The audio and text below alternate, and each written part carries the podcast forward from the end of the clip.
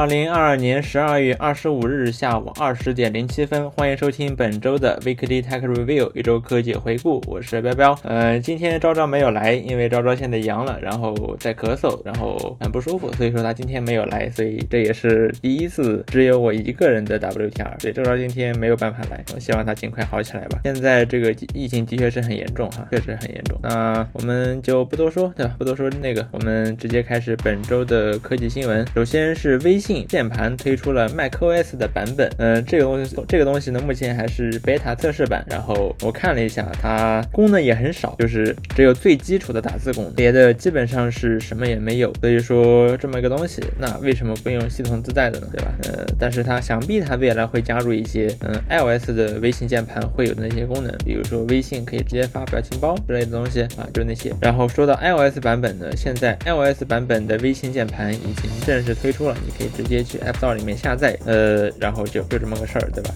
那你说为什么我要用微信键盘呢？它有什么好处呢？其实也没有那么多好处，对吧？最主要的好处呢，可能就是你可以用微信键盘发表情包的时候，呃，就是微信不需要确认，直接可以发出去，有这么一个好处。但除此之外，可能也就没啥了，对吧？其实微信之所以做微信键盘，根据张小龙的说法呢，说是第三方的输入法经常会窃取用户的隐私。他说很多人总是觉得，哎，我在微信里面聊个什么东西，然后呢？马上啊，这淘宝啊、京东啊这些 app 立刻就给我开始给我推相关的东西，是不是微信泄露了我的数据呢？赵小龙说不是，赵小龙说是输入法泄露的。所以说微信做了一个微信键盘，嗯，然后呢，这样来解决这个问题啊，解决这个隐私问题。但是呢，就像有人说的一样，这只不过是把信隐私泄露源呢从呃从别的公司改成了微信而已，对吧？你的信息还是泄露出去了。但是呢，就算他说他没有泄露，你也是不信的，对吧？这这我觉得就是一个信誉的问题，就是说，嗯，按微信的这个说法，它是。实际上相当于说是，嗯，输入法这个行业，它实际上是一个，嗯，信誉不怎么好的行业，对吧？就是这些公司它经常会窃取用户隐私，而微，但是呢，如果你这个时候你想要去进入这个行业，以你信誉好这一点为卖点，对吧？那其实也是可以的，但是呢，这得是你公司本身啊，你的信誉得好。那微信的信誉好，这恐怕就不见得了，对吧？呃，所以说，呃，老罗曾经说过这么个事儿嘛，就是说一个信誉特别好的公司，你去涉足一个新的领域，如果这个新的领域呢，原有的这些公司。信誉都很差，那么你这个信誉好的公司去做就会天然的优势。嗯，但是我觉得微信它其实没有这个资本，对吧？微信自己的名声也不怎么样。嗯，所以说我不知道赵小龙怎么想的。嗯，然后下面一个新闻的话是 Epic 啊，现在在每日送游戏。嗯，从十五号还是十六号开始，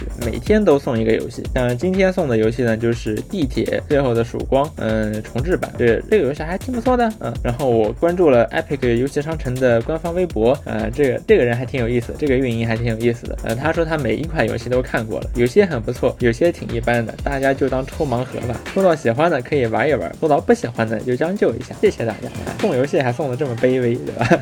呃，然后我们那我们不妨说一说这个他到底送了哪些游戏了。第一天呢，送的是呃气球塔防六，是十二月十六号送的。第二天送的是追逐地平线。第三天送的是万圣节大作战二。第四天送的是 C 表沙贝啊。这一天很多人说什么？哎，你送游戏怎么还骂人呢？对吧？然。然后第六天呢，送的是德军总部新秩序，那这也是一个挺知名的游戏。然后第七天送的是乐高建造者之旅，呃，然后第八天送的是辐射一二战略版，第九天送的是 Encase 的圆领圆顶，然后第十天是地铁最后的曙光，也就是今天。呃，有消息说明天会送死亡搁浅，呃，我如果真的送的话，那我就被背死了，对吧？我之前是买了死亡搁浅的，不过我买的是导演剪辑版，呃，有这个有消息说。说呃，明天虽然送了，但是送的不是导演剪辑版，那我可能心里还稍微有点慰藉，嗯，也许吧。其实呃，现在 Epic 之所以送呢，是因为他在搞他的冬季冬季特卖，嗯，之所以搞冬季特卖呢，是因为现在外国人在过圣诞节嘛，对吧？就是他们的新年，那既然新年了，那肯定要消费一波，对吧？呃，所以说所有的商家都都在这个时候搞活动，嗯，Epic 也不例外，对吧？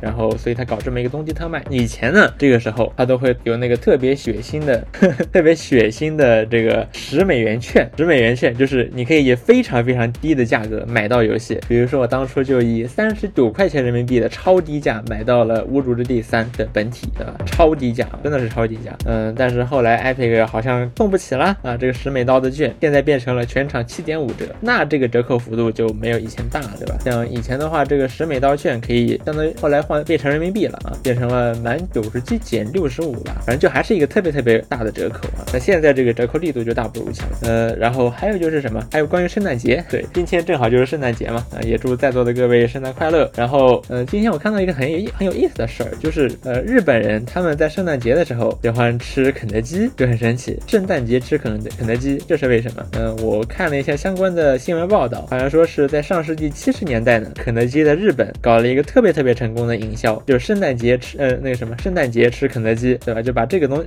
把他们两个东西强行绑定在了一起，啊，然后做的特别特别成功。所以说，日本人就形成了在圣诞节吃肯德基的风俗，就非常的神奇。然后下面一个新闻是，昆特牌国服将在今年十二月三十一日停服。呃，这个东西的话呢，怎么说？昆特牌你们玩过吗？就是我不知道你们有多少人玩过巫师三，最近次世代巫师三正好也出了，你们可以去玩一玩。呃，昆特牌特别好玩，对吧？很多人特别特别喜欢，我也是。呃，但是呢，说实话，它的这个在线版的这个昆特牌我也没有怎么玩过吧。嗯，实际上它推出至今呢，至今呢也不是特别特别顺利。呃，是。然后 CDPR 说，嗯，这个国际版的昆特牌将会在二零二四年停止这个卡卡池的更新。那你这么一个持续运营游戏，你停止更新，基本上就是对吧？比停服好一点，但是呃也没好哪里去就是了。基本上 CDPR 也打算放弃这个游戏了。呃，然后国服说会在今年的十二月三十一日停服，但是国服的昆特牌其实早就已经下架了，就是在 App Store 下架了。嗯，因为现在我们国家不允许有版号的游戏，没有版号的游戏是不允许上架的。所以说苹果在二零二一年的呃二零二一年下架了超过四万款游戏，对吧？也包括巫师之昆特牌。然后巫师之昆特牌呢，它也在申请版号，但一直也不成功。呃，然后包括安卓版也是，安卓版嗯一直没有脱离这个 beta 测试的阶段，也是因为拿不到版号。呃，所以说就这么个事儿。然后现在它撑到现在，它不打算撑下去了。嗯，明今年的十二月三十一日将会关服，就是这么个状况。实际上它当初还挺火的，就是呃，在它推出 App Store 上推出的时候，它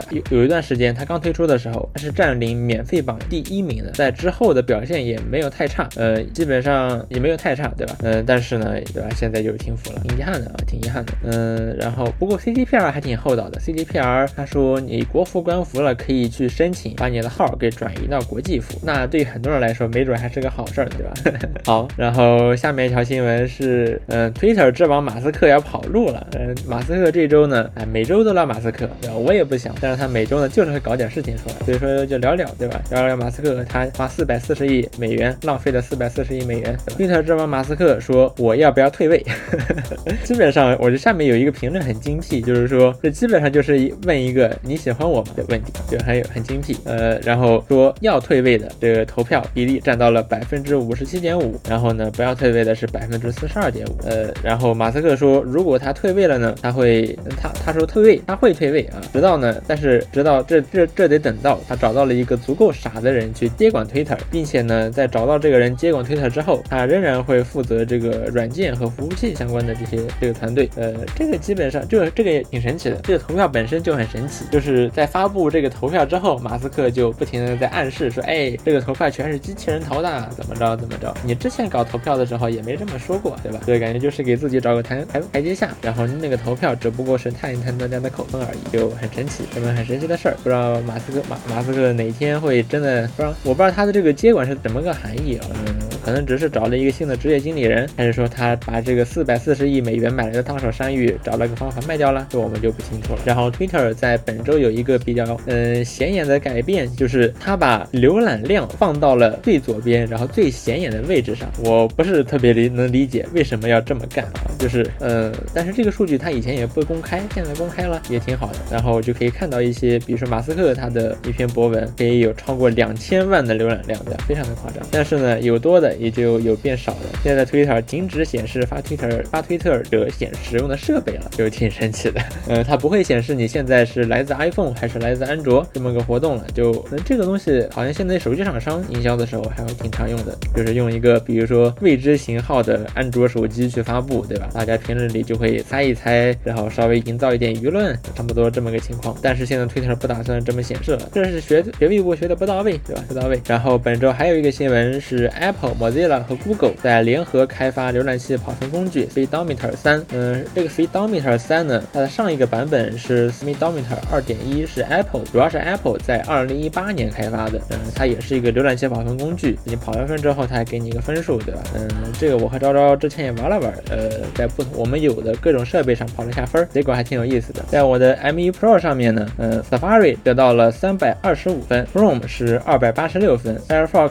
是两百三十一分，也就是说 Firefox 只有 Safari 大约百分之七十的性能。不过呢，这个分数有一个问题，就是这个测试啊，它是苹果开发的，然后苹果开发的呢，那是不是有可能就是对浏览器有那么一点偏向性，对吧？让 Safari 跑的分会更高一些。所以说这个 Speedometer 三呢，是 Apple、Mozilla 和 Google 这三个有自己的浏览器内核的厂家，也是唯一的三个厂家，那么联合开发的，呃，不带微软玩，对吧？因为现在微软已经抛弃了自己的那个三叉戟内核。然后我用这个 Speedometer 二点一跑了下分，然后发现，现嗯，比 Safari 还有还居然还有个浏览器，它比 Safari 的分数还要更高，是微信。对你没听错，是微信。Safari 三百二十五分，微信三百二十九分啊，也就这么几分吧。但是微信居然比较高，这还挺神奇的。嗯，然后 i7 一二七零零 H 的 CPU 的笔记本电脑，他们它的 Chrome 跑到了两百九十一分，比我的 M1 Pro 的两百八十六分略高一点。然后 Edge 是两百二十分，Chrome 两百九十一分，Edge 两百二十分，同一台电脑分数居然能差这么多。这两我以为用的是同一个内核，跑出来的风应该会十分接近才对，结果居然不是这样，就还挺神奇的。我不知道这是为什么，可能是因为 Edge 它既然是一个微软魔改过的内核，嗯，或者说浏览器吧，它可能版本会落后一点。但是谷歌好像最近也没有说在最近几个版本的 Chromium 里面就特别提升了性能之类的，我不知道这是怎么回事。而且这是一个持续的现象，就是说哪怕是在比如说在呃 iPad 上，那 iPad 上只有 WebKit 内核，只有苹果的 WebKit 内核。那既然大家都都是 WebKit，那是不是那不同的浏览器跑出来的分应该差不多？居然也不是。Edge，比如说在我的 iPad Pro 二零二一十一寸上，Edge 跑出来两百七十八分，我的 Safari 跑出来了两百九十七分，Edge 还是要低一点。这样的趋势呢，也在 iPad Air 三上有所表现，Edge 跑出来了一百七十六分，Safari 跑出来了两百分，还是要低一点。难道 Edge 就是不如真正拥有自己内核浏览器来的流畅？呃，不过你大可放心啊，就是这一点点分数的区别，在日常浏览中是很难区分出来的，因为这里面测量的只是浏览器本身的性能，但日常生活中浏览器本身的性能绝对不是嗯最限制你上网体验的部分。比如说你的网速，对吧？你的网速可能是最影响你体验的部分。那这个而浏览器就没那么重要。比如说你浏览器你加零点一秒加载出来加载完，还是零点三秒加载完，有区别吗？没什么区别。但是你看比例的话，那可能差了百分之好几百，对吧？但是呢，你可能加载一个网页，你你的网速快一点，可能只要零点几秒；慢一点，可能要好几秒。这个差距就大多了，对吧？所以说这个分数呢，我觉得吧，只要达到了一定的基准，就完全不用在乎了。然后，但是呢，还有一点很有意思，就是我的骁龙八四五的坚果 R 一的 Chrome 居然只跑出来了四十七点八分，就 这一百分都不到，这我觉得有点离谱啊，有点离谱。嗯，昭昭的魅族十七 Pro，嗯，八六五，嗯，它的 Firefox 跑出来了四十二点八分，然后我的 Fire，然后我八四五的嗯 Firefox 跑出来了三十三点一分，这个分数实在是有点惨啊。当然了，我们上面说说的这些跑分啊，只是 Speedometer 二点一一个未必公正的跑分。现在这个 Speedometer 三呢还没有开发完成，呃，所以说也没有更进一步的比较公平的跑分工具，我们可以等一等。然后下面一个新闻是 Dyson Dyson Zone，你还记得吗？就是差不多在今年还是去年的愚人节之前，戴森放出来了这么一个玩意儿。呃，我当初我当初还以为这是一个愚人节产品，然后还在奇怪说，哎，那为什么不在愚人节放出来呢？这时间也不对呀。但结果他居然真做出来了，对他真做出来了，并且邀请了 The Verge 的媒体去前去体验。嗯，然后这个作者他回来之后就写了一篇关于这个 Dyson Zone 的文章，就非常的神奇。这个东西戴着，它是一个耳机和一个类似于面罩的东西的结合体，但是呢，它只能净化空气，而它的面罩因为它并不是封闭的，嗯，它实际上只能净化空气，并不能隔离病毒，呃，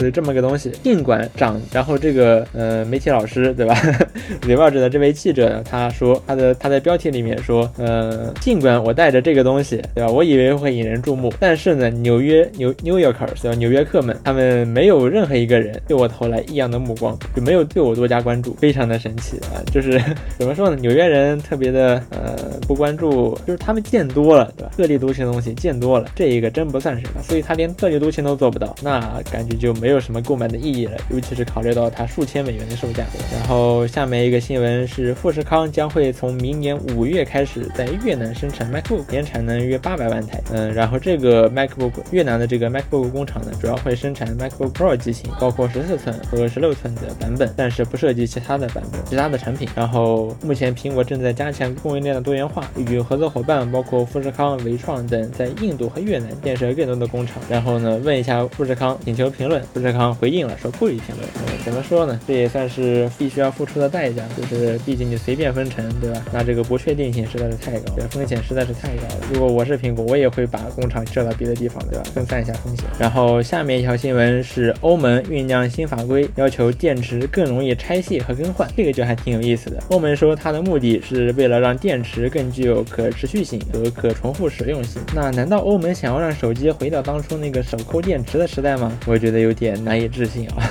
呃，其实并且这个容易拆卸和更换，这个其实这个可操作空间太大，对吧？什么叫容易拆卸？怎么定义容易拆卸？你说现在有一些厂商，他们会在你把手机拆开了之后，你可以有那个 pull tab，对吧？你有那个拉条，你一拉这个条呢，那个手机粘着电池的那个胶啊，它就会松开，然后你就可以比较轻松的把这个手电池给取下来。尽管这个胶条很多时候会断，你还是得撬一下怎么着？那总之会更方便一点。那这个算是容易拆卸吗？嗯，我不知道，我不知道。嗯，那还有一些厂家，比如说三星 Jerry Rig Everything 啊，这个这个 YouTuber 他评价说，三星就像就像怕他们的电池插上翅膀飞走一样，用胶把电池牢牢的给粘在了手机上面，必须得加酒精去溶解这个胶，然后用然后用这个撬片去慢慢把这个电池撬下来。呃，我不知道三星是怎么回事，可能是当初爆炸事件的后遗症。但那三星这种显然是不不容易拆卸和更换的，对吧？但不知道那用难道用了这个 Pull Tab 就可以说是容易拆卸吗？欧盟这个法规实在是有点过于含糊了，然后不知道未来会走向如何。此外呢，欧盟也对这个电池的最低回收使用比例做了规定，要求必须有百分之十六的回收钴，百分之八十五的回收铅，也就是说最多只能使用百分之十五的锌铅，百分之六的锂以及百分之六的镍，对电池的一些元组成元素做的做了最低回收使用比例的要求。那这个也还挺不错的，也还挺不错的，就是可以想见这会导致某些产品的价格变得更加高昂，对吧？然后下面一条新闻是火狐浏览器的美页构建版安卓版支持了油猴扩展，你可以在安卓版的火狐上装油猴扩展，这还挺神奇的，对吧？嗯，其实安卓版的这个火狐呢是在最近这两年重新呃重构了一遍的，也就也就是说代码重新写了一遍，嗯，然后在写重构之前的火狐呢是可以到火狐的 add-ons 插件跟商店，呃，add-ons 基本上就是火狐的那个 extension 或者 plugin 什么的，不同的浏览器叫法略微不太一样，嗯，可以去火狐的扩展商店商店里面去装各种各样你想要的扩展，但是呢，在重写了之后啊，就只允许装，嗯，就是经过火狐团队测试过的，嗯，因为呃可用的这些扩展主要包括一些，比如说广告屏蔽插件，然后一些比如 Dark Reader 之类的啊，只只有很少的一部分，也就十几二十个，嗯，因为之前的火狐呢，虽然说你可以装，但是你装了之后未必能用啊，现在呢，虽然说可选项比较少，但是呢，保证你装了就可以用，并且在移动端上也有一个比较好的体验，嗯，也不说不清谁谁谁呃谁呃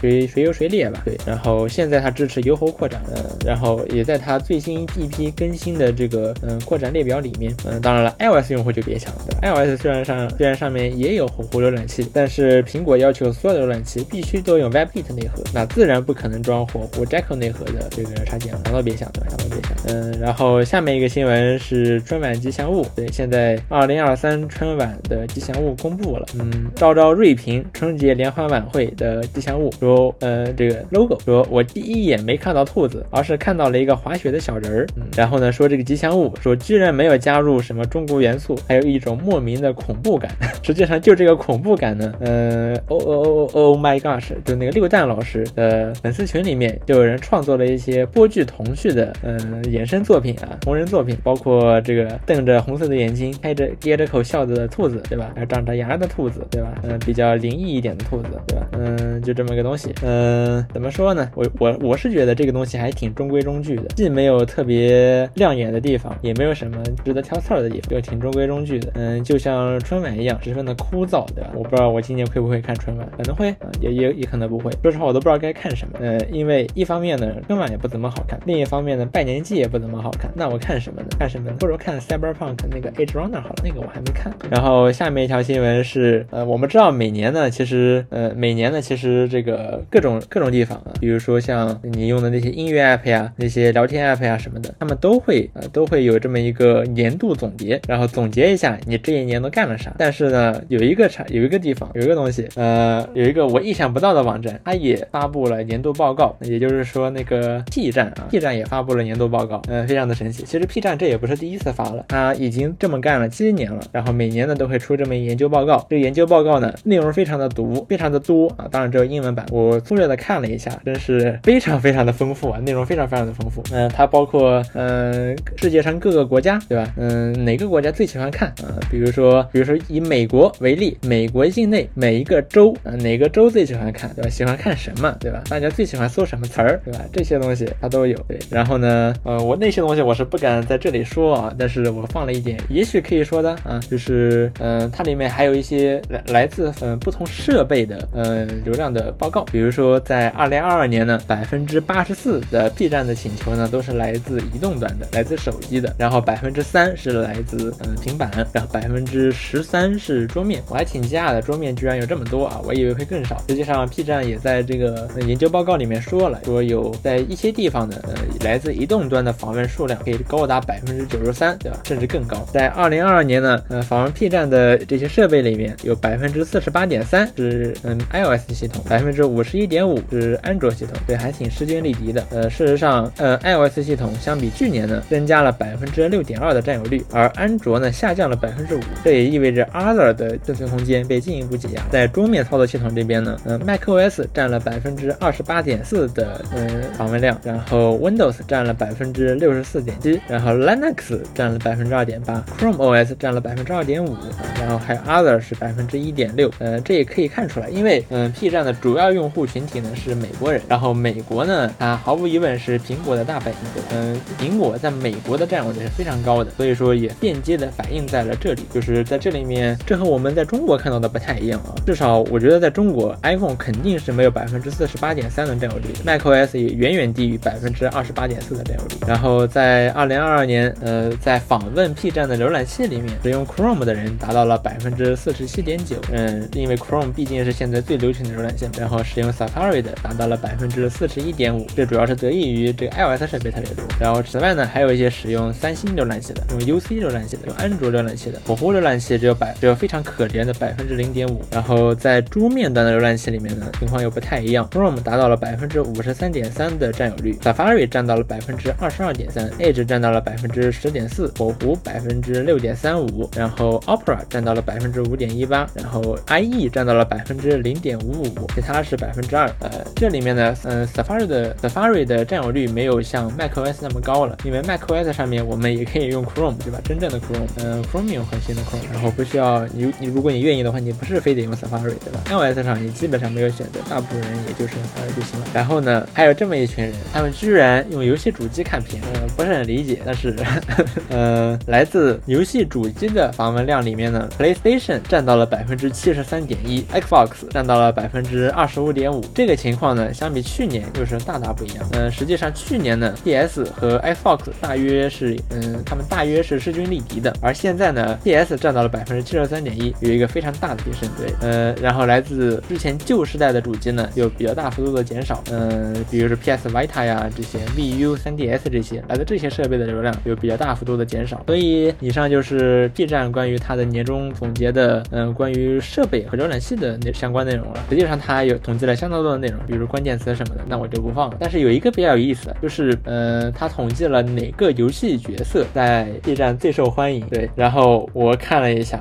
排名第二的居然是 Minecraft，居然是 Minecraft。就我很难想象，就就我很难想象这为什么会是 Minecraft，但确实是 Minecraft。嗯，然后第一的是那个，第一的是《守望先锋》里那里面的一个角色，然后第二的就是 Minecraft。我很难想象这个事情，我很难想象这个事情。好像说是有人给 Minecraft 做了一个 mod，然后用这个这个帽子的特别，然后这个帽子特别火，大家也特别喜欢看，然后就就是第二，就非常的离谱，我我觉得非常离谱啊、那行，以上我的直播间现在还在啊，没有被封掉。对，然后以上就是本期 WTR 的全部内容了。我是彪彪，嗯，没有招招没有，我们下期再见，拜拜。